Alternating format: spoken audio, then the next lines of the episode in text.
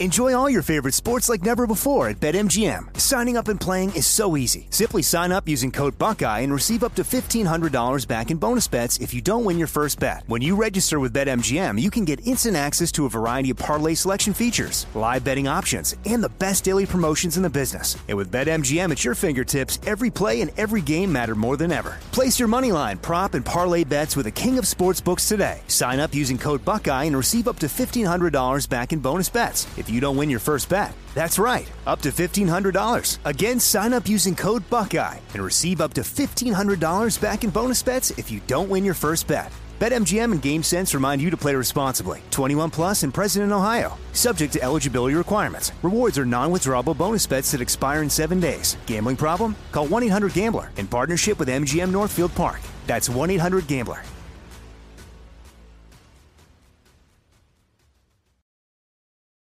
Welcome to Haunted Road, a production of iHeartRadio and Grim and Mild from Aaron Mahnke. Listener discretion is advised.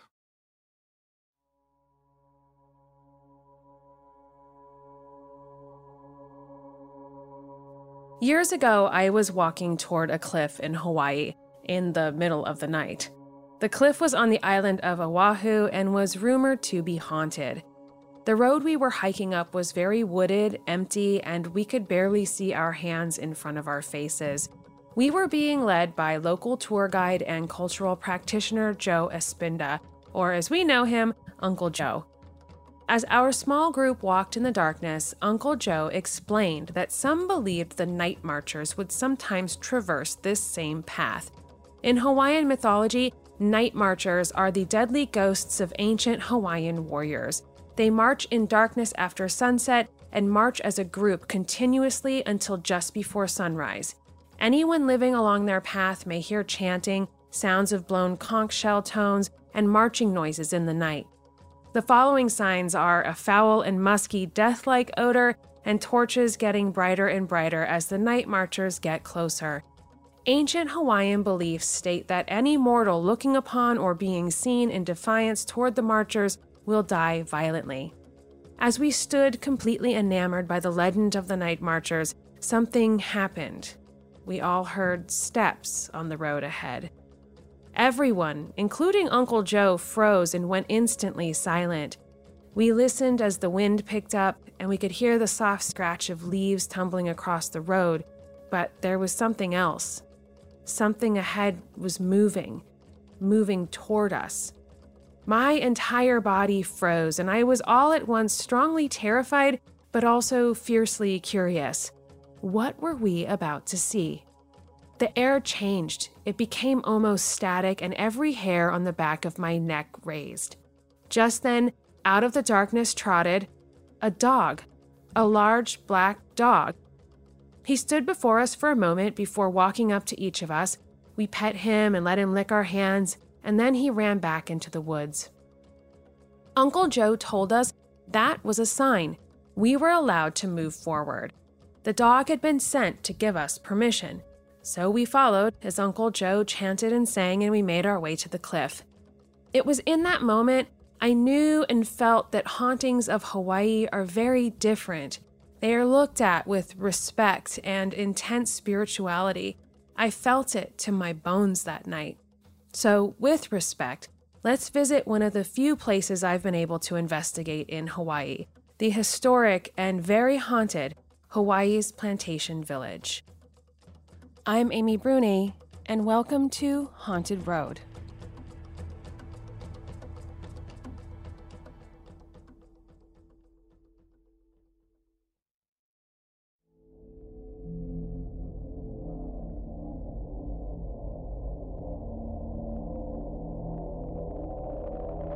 Captain James Cook, an Englishman with the British Royal Navy, came across the Hawaiian Islands on his third voyage into the Pacific in 1778.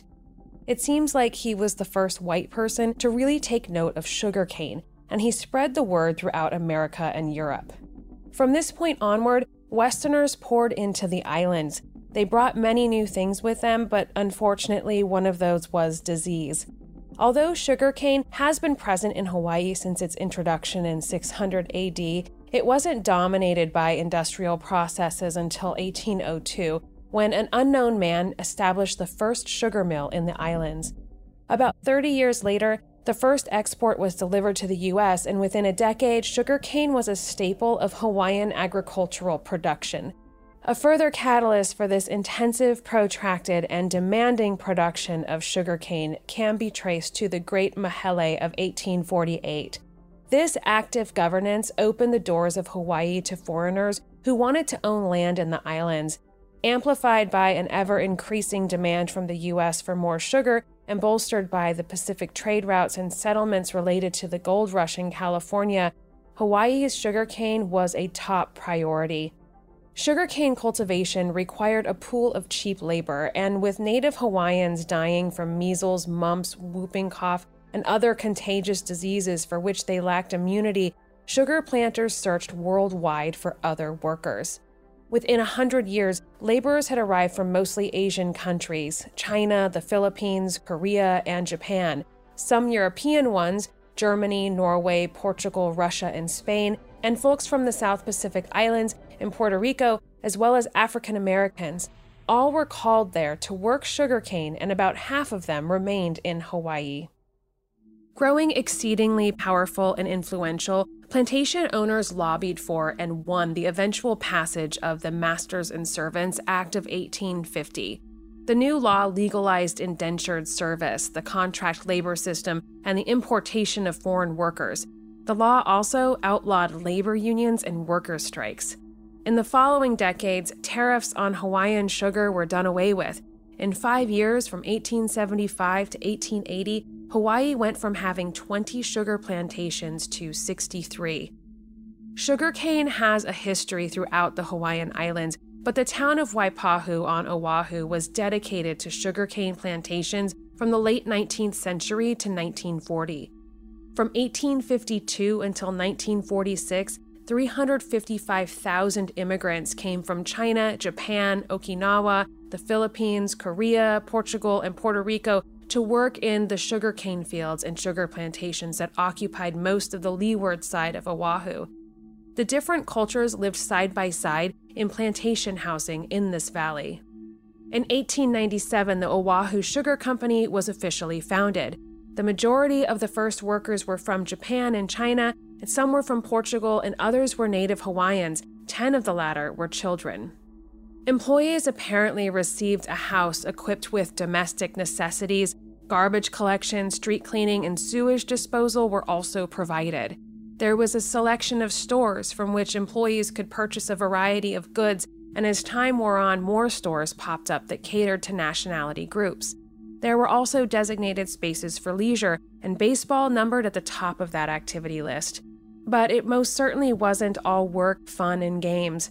Bango is a Japanese word for number, and in the heyday of sugar plantations, workers from numerous countries had their names replaced with bango tags.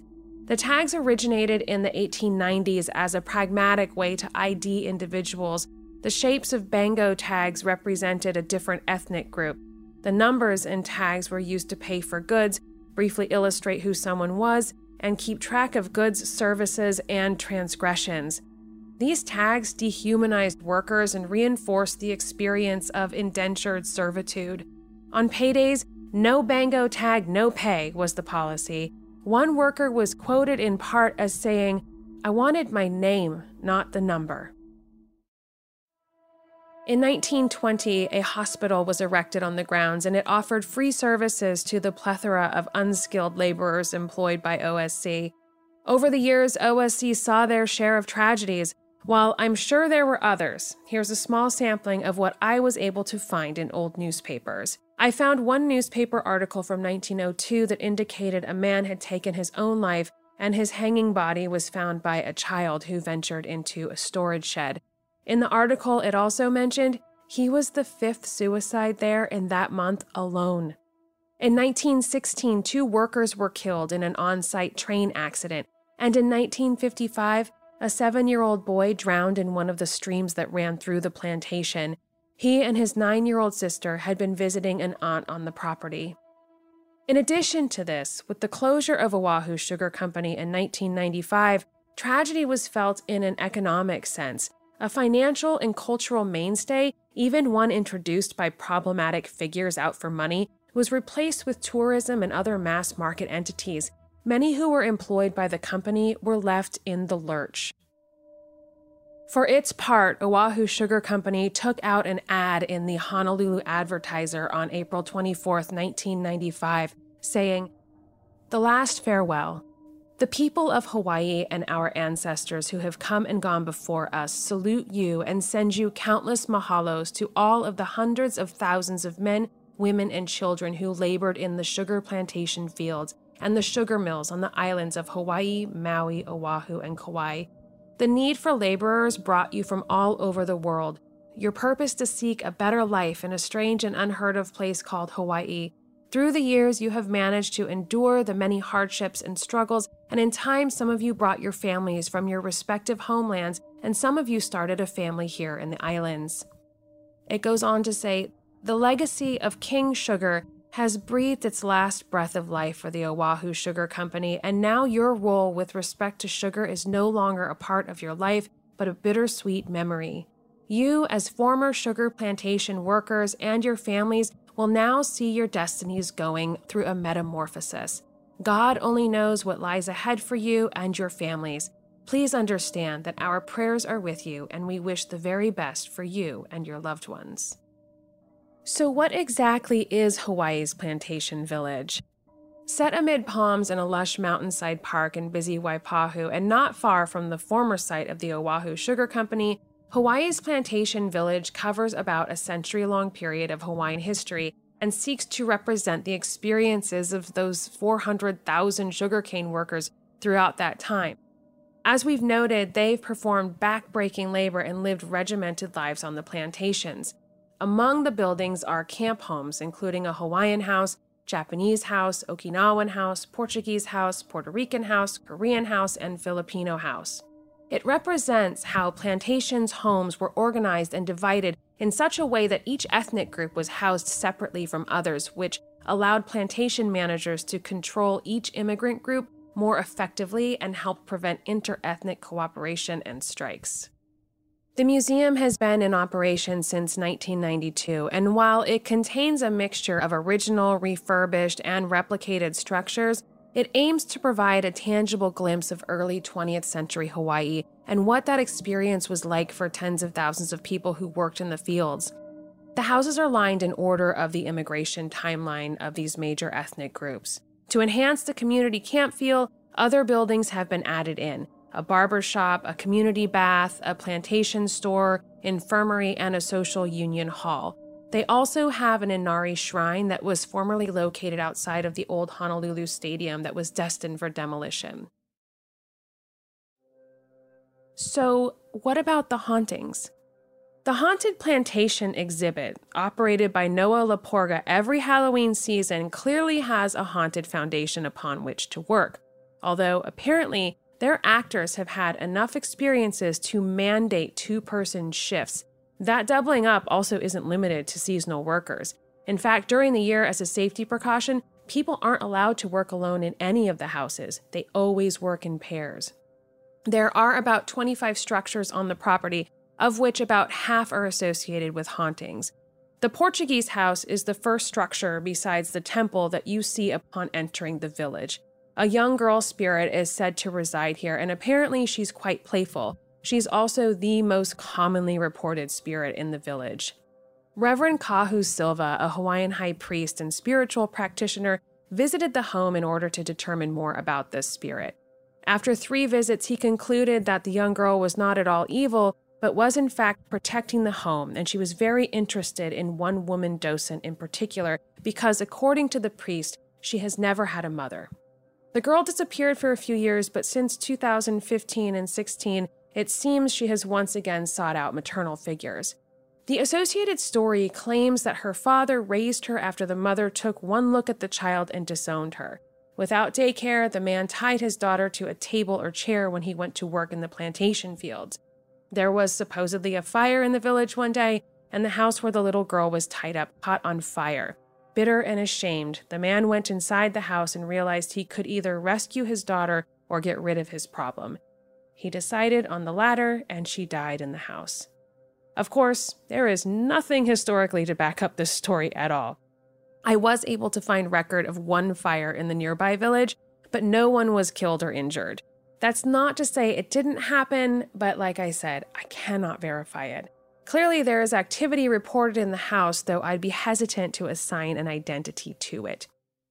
In addition to the little girl's spirit in the Portuguese house, there is also evidence of a heavy male spirit, although it too is considered benevolent. In the Okinawan house, people note feeling choked by an invisible presence. An actor in the Haunted Plantation exhibit once ran out of that structure with watery eyes, and she was gasping and holding her neck. She claimed that she couldn't breathe and then quit the job on the spot. I think we need to get to the bottom of these reports, so we will be talking to Noah Laporga, who heads up the on site haunted attraction at the village, and he's got some very real ghost stories to tell. That's coming up after the break.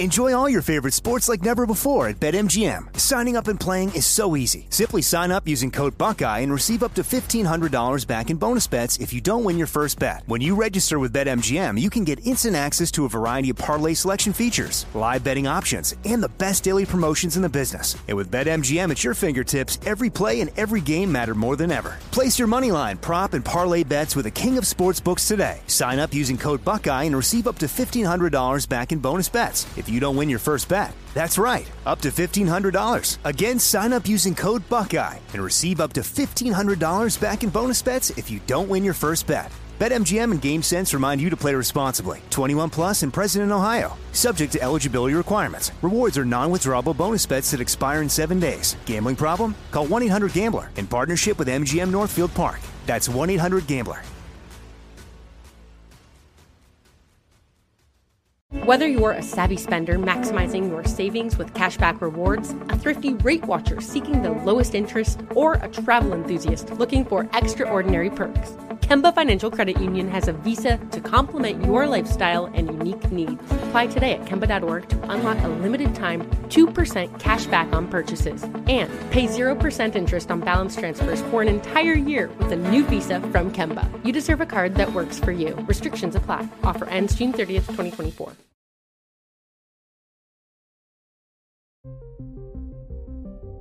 I am now joined by Noah Laporga, who is the organizer of thing called the Haunted Plantation, which is a haunted attraction that takes place at the Plantation Village every October or fall, I'm assuming. And what's interesting is that he's not the first person I've spoken with who has had paranormal activity happen around a haunted type attraction. And we can get into that a little bit further, but I definitely think it has something to do with the energy of people going into a place night after night and being completely terrified. So, Noah, thanks so much for joining me.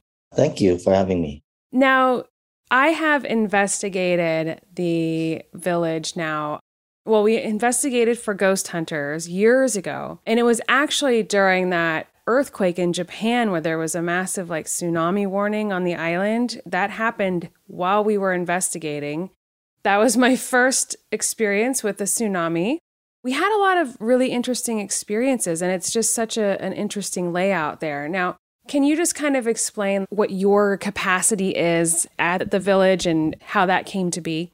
Sure. So let's go back a little bit. I was uh, raised in Waipahu, where Hawaii's Plantation Village is located, right across from the sugar mill. Well, on my mom's side, my grandma used to work at the Dole Cannery on Maui. And then on my father's side, grew up in Waipahu. His uncles and my family on that side were working on the sugar plantation field. So we're all like grew up in that area of Waipahu. Just growing up there, driving past the village, and just always thinking, wow, you know, it's just the S road, stories of that road, Waipahu Street, hearing stories from family people or just friends. I was like, oh, this road is haunted. They see all these things, you know, at night or stories from plantation time too. But always stick to my mind and my mind, you know, as a kid, like a sponge, just soak it up. just driving down past, you know, through that road. And I was just like, oh man, I just didn't like looking into the windows of this place, of the village. It's just a fence and you can kind of see some of the houses and stuff. But that was, you know, as a kid. And so fast forward, I was like, oh, uh, I was like a promoter for certain things. And at the time, I was promoting a lot of different events. And I wanted to take a crack at trying to find a location for what we do, which is a haunted plantation. And I got rejected multiple times by the board. I guess I had no experience with promoting any kind of events of that scale. I was like, don't worry, I'll be big and popular, whatever. And they finally agreed and let me do it. So in 2016 was the first year, but I had a lot of hoops and hurdles. So I guess they threw that in my way, hoping that I wouldn't be able to do it. I actually surprised them and I got all the stuff that they required permitting, insurance, and all that stuff. And yeah, they let me do it for just one night. So it was like a lot of guerrilla marketing, posters, and just flyers and creating certain things like stories just to build the hype and draw people out. Coming to find out that there was some stuff that did happen, but not as malicious as what some of the stories that are going around. But then there's the real stories that we have because there were many ghost stories before we started moving in and creating these things, you know. Hawaii's Plantation Village as a museum was built in 1997. Right. People think it's like, oh, it's so old. How can you, you know, do stuff in that place? And it's all replicas. The Chinese house, however, was there. There was a house there before. It's not what it is now, but used to be owned by the Pang family, and Stephen Pang still works there. I guess he's like the great godson of the people that used to own that area. I mean, yeah, a lot of people don't know the history about that. We filmed for Ghost Hunters there in, I think it was 2010 or 2011. And so at that point, there were already stories. But I think it is important to note, like what you're saying, and this happens a lot is that there becomes this kind of game of telephone. And this happens a lot in many haunted locations where it's hard to kind of separate fact from fiction, where you have stories that were created through your haunt, but then you find out later, like, oh, it's actually haunted, you know? And so, and, and it happens. But what I also find fascinating, kind of what I was leading with in the beginning, is when we tried to investigate there and then also when I went back and did a strange escapes there they were very protective as far as what they would do and so I totally understand that you know you had to jump through some hoops and things but a lot of these historical locations having either a haunted attraction there or just like a ghost tour you know providing that it's actually haunted ends up being a really great revenue source for them and sometimes it is hard to convince them of that. And you kind of have to demonstrate, like you did. And you have a whole new demographic visiting suddenly, too, people who probably would never have gone there. So I think overall, it's a good thing. There was a lot of, you know, from the board and stuff like that, like just um, concerns. And after the first or second year, they needed us to be there. That's my home and, you know, the history of that place and to keep that place around so people learn and learn about the culture and the history of the sugar plantation and what my family went through during that time and to keep that place alive is what's driving me to continue to try and create something for everyone. And yeah. It was a very different time. And like you kind of touched on, and just the fact that there were all of these different cultures kind of in one place brought yeah. in to do this. And so I love the representation of that in the village. Now, you running a haunt there, though, when did you realize that it was actually haunted? So there was like this small stuff, and then there's, as I said before, the fabricated stories, but then the real stories that happen. You know, of course, all started the first year actually, but it was like really like small and minor things where my mom actually she was in this area which is in front of the Portuguese house. She put some of the setting ups of and then she left and she came back, then it was placed somewhere else she always thought that was strange, which was really small. And then all of a sudden, um, she felt something in her pocket. You know, she thought it was like a gecko or like some sort of bug that went into her front pocket. And then she was like, "Oh, that's weird." She was like kind of hitting it because she thought it was like like a bug or something, but there was nothing in it. Then all of a sudden, the keys kind of got tugged out of her pocket. Oh. And uh, what was pulled out from the keychain was just like this little Hello Kitty toy. And that thing was yanked out out of her pocket, and that was the only thing that was exposed. And she was kind of like, "What? What the?" We found out later that people see a young girl around that area. Oh, yeah. I mean, and that's in that area. I mean, we weren't able to verify any stories of a little girl, you know, but people have seen her and there's definitely stories around it and I've had experiences in that house as well. So that's really interesting. So that's probably like one of the first clues. Yeah, so that's 2006. Yeah, maybe 2000. Yeah, our first year and then she started getting felt like somebody like tugging on her dress kind of times, you know, when she's in that area.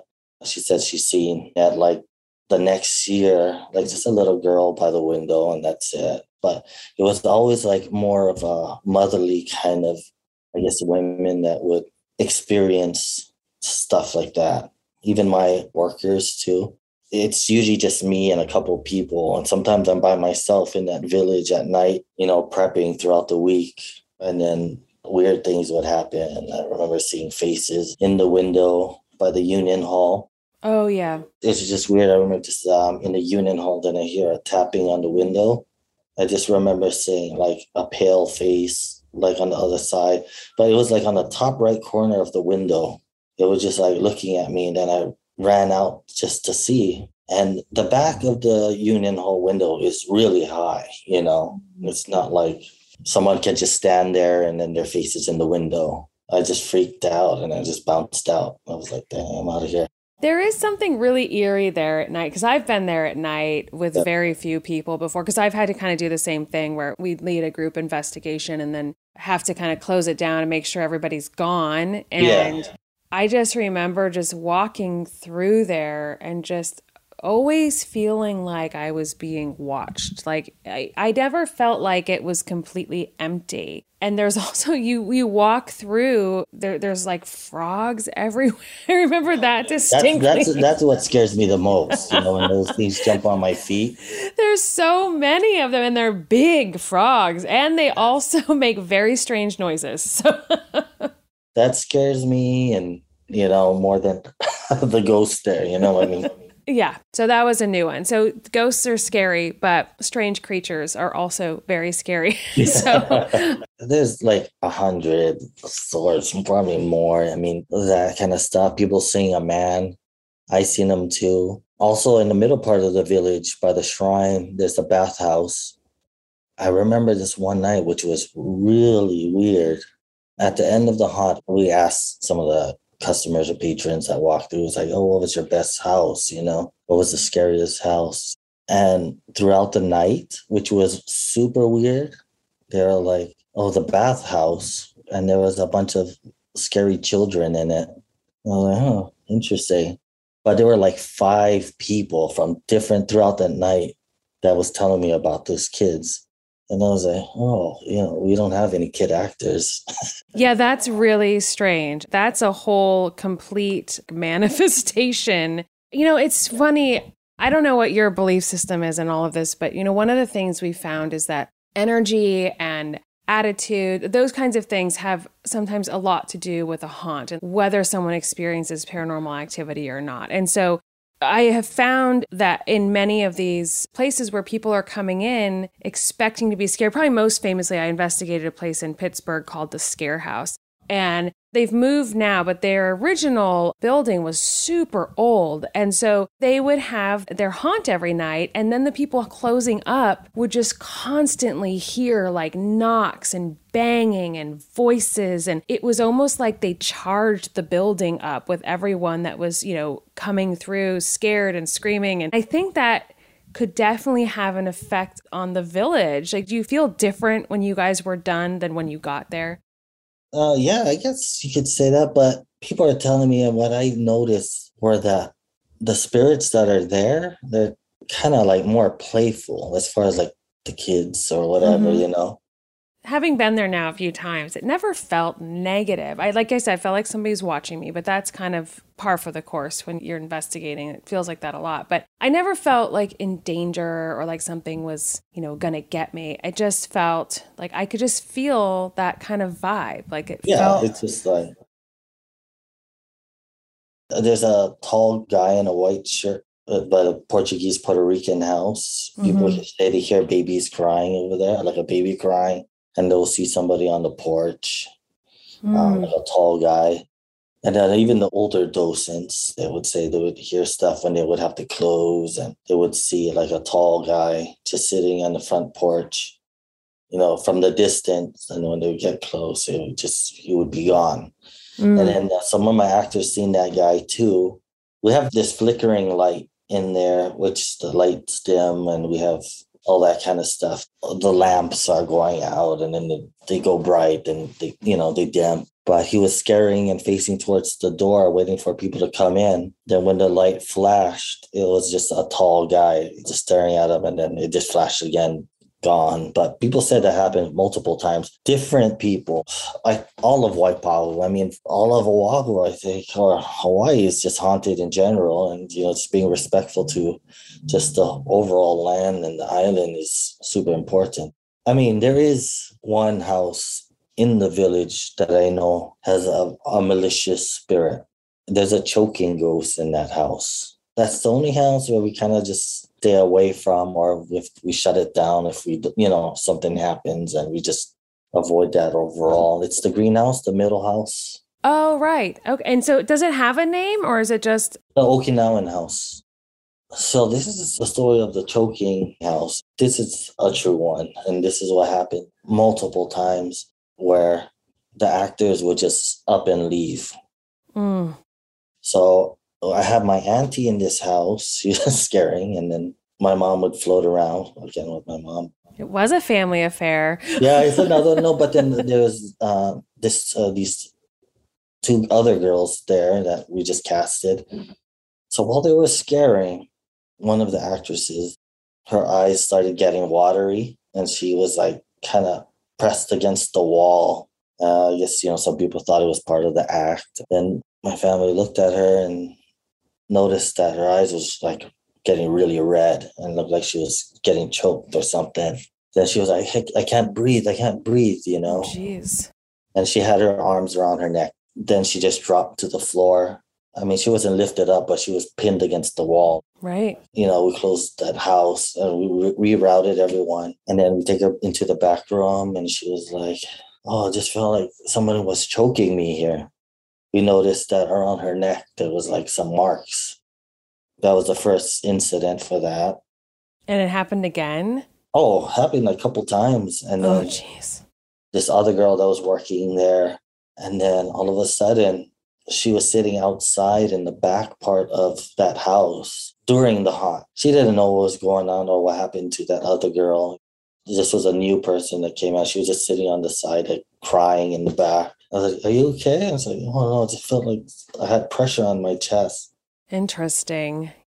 Then it happened again where we had this guy come. The first day he was there, he was scaring. Then all of a sudden, midway through, he just starts running to the parking lot, you know, past the Taro Patch where everyone parked. One of the staff members went over there, and then the guy was like, Oh, I'm out of here. Something happened. I felt like I was getting choked.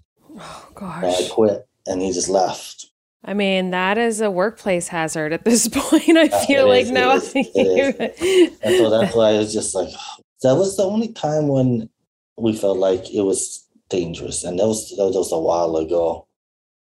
Right. I mean, and yeah, that honestly could have been just in my experience. Sometimes spirits wander in, especially if they know something interesting is going on or something different, or if people are receptive to them, they'll kind of wander in. Because I know we didn't encounter anything like that there. So it could have been something like that. Who knows? But yeah, it's interesting that it happened time and time again. So, This is what I think personally is that, you know, the houses aren't haunted. I think there were things that are put in the houses that were passed on that have a lot of energy to them. And I don't know. That's what I think. Well, we've seen that many times. So I think that that's a really fair assessment because we've encountered many haunted objects and things that just bring energy with them. So that makes complete sense to me. On that note, thank you so much for telling us all these stories. Hawaii's Plantation Village, you can tour it if you happen to go to Oahu, but then you also have the haunt that you're doing, and that's coming back this year, I assume. Yeah, it's just in October. Okay, great. Yeah, it's a very interesting place. Like I said, I've been there many times. There's so much to learn there and it is a bit of a drive but not too crazy from, you know, where everyone is staying, usually Honolulu or wherever, but it's worth it during the day it's really relaxing to kind of stroll through there and take a look at everything and really imagine what yeah they open like. back up the daytime tours again because of course during covid uh, now you can kind of just free roam if you don't want to go on a tour with a docent some people prefer going just walking around by yourselves there's like informative signs with information. But if you want to go on the four or five hour tour, go with a toast. okay, but then also, very important, you have a tiki bar, which I am 100% going to come visit when I come out. So, what is the tiki bar called? It's called so Skull and Crown Trading Company, located on 62 North Hotel Street in Chinatown. Ooh, which is another haunted place if you guys want to walk around there. There's no shortage of ghosts and spirits in Hawaii, I've learned. I so well great. Well, I'm definitely going to pop in. I really appreciate you taking the time. It's just been fascinating listening to you and your stories and like I said before, I encourage everyone to go pay a visit. You can go look for ghosts at Hawaii's Plantation Village or uh, you can go find spirits of another kind at the uh, Skull and Crown Trading Company. so, uh, thank you so much, Noah. I appreciate it. Yeah, no problem.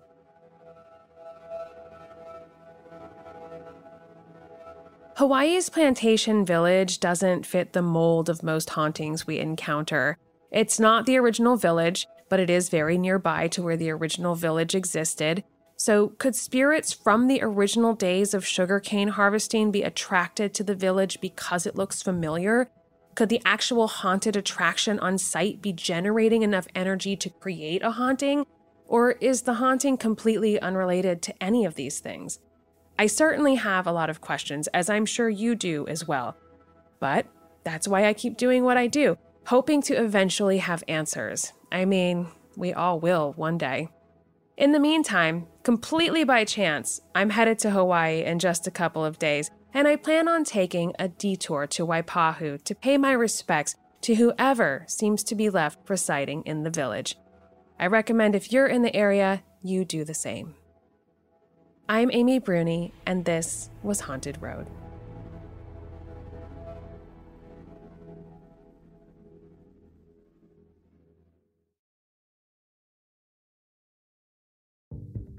Haunted Road is a production of iHeartRadio and Grim and Mild from Aaron Mahnke. The podcast is written and hosted by Amy Bruni. Executive producers include Aaron Mahnke, Alex Williams, and Matt Frederick. The show is produced by Rima Ilkayali and Trevor Young. Research by Taylor Hagerdorn, Amy Bruni, and Robin Miniter. For more podcasts from iHeartRadio, visit the iHeartRadio app, Apple Podcasts, or wherever you get your podcasts.